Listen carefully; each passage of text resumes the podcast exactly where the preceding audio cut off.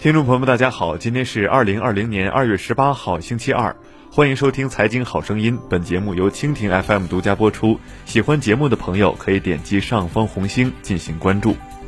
这几天，西贝餐饮接受采访时说，若疫情在短时间内得不到有效控制，西贝账上的现金撑不过三个月，即使贷上款，勒紧裤腰带过日子，也就只能撑三个月。有着两万多员工、四百家线下店、账面资金上亿的西贝尚且如此，其他规模更小的企业呢，有多艰难？这可能是很多躺在家刷手机的人意想不到的。尤其像餐饮与制造等行业，门店资金、人工工资等固定成本就是一大笔，这个是躲不掉的，再怎么勒紧裤腰带也躲不掉。说实话，这个年大家过得都挺难的。企业家比普通人更难，那可真的是在火上烤。每天一睁眼，一分钱没进来，好几万就出去了。就在这个揪心的时候，阿里巴巴再次出手了。二月三号，阿里巴巴旗下的盒马鲜生宣布，将联合知名餐饮企业北京新政一城旗下的云海肴、新世纪青年饮食等，合作解决现阶段餐饮行业待岗人员的问题。怎么解决呢？阿里想了一个前无古人的方案：租赁员工。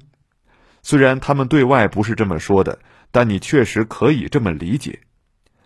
把那些餐饮行业的待岗人员短期内先招募过来，让他们到盒马的门店里上班，由盒马支付工资。这么做的好处是可以极大缓解餐饮等行业的人工成本，同时也避免那些待岗人员因为企业资金压力过大而被裁员。疫情终将过去，春暖一定会花开，到时候一切恢复常态，这些员工该去哪儿上班就继续去哪儿上班。现在这一政策已经从云海肴等餐饮企业扩大到整个餐饮行业了。阿里其实本可以不这么做，更低成本的解决方案有很多，例如安排加班多给点工资，或者干脆找兼职临时工，成本更低。可他们选择的是把餐饮行业待岗人员安排到自己的门店，估计工资也是按照他们原来的岗位薪资发的。这样一来，阿里的人工成本一下子就要陡增了。这个方案背后，我看到的是熠熠发光的五个大字：企业家精神。不排他，敢担当，挺身而出，匡扶左右，穷时独善其身，达则兼济天下。这就是中国的企业家精神。微博上对于阿里巴巴这次应对疫情的评价是“佼佼者”，确实很优秀。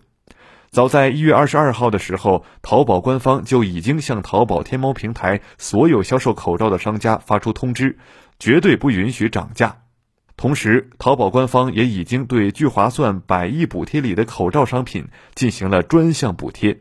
并组织淘宝、天猫等口罩厂家紧急生产医用类物资，保证市场需求。不过，正值过年，面对巨大的口罩需求，产能确实也跟不上来。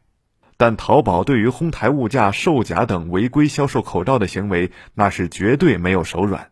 二月四号，阿里清查违规销售口罩的店铺情况，永久清退了十五家口罩销售商。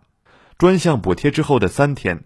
一月二十五号，阿里集团宣布紧急设立十个亿的医疗物资供给专项基金。四天后，马云以基金会的名义捐赠了一个亿，用于支持新型冠状病毒的疫苗研发。马云关注的已经不仅仅是这次新型冠状病毒疫苗的研发，而是中国基础科学的研究能力，人类与病毒的漫长战争。死磕基础科学研究，这也是马云投一千个亿做达摩院的原因所在。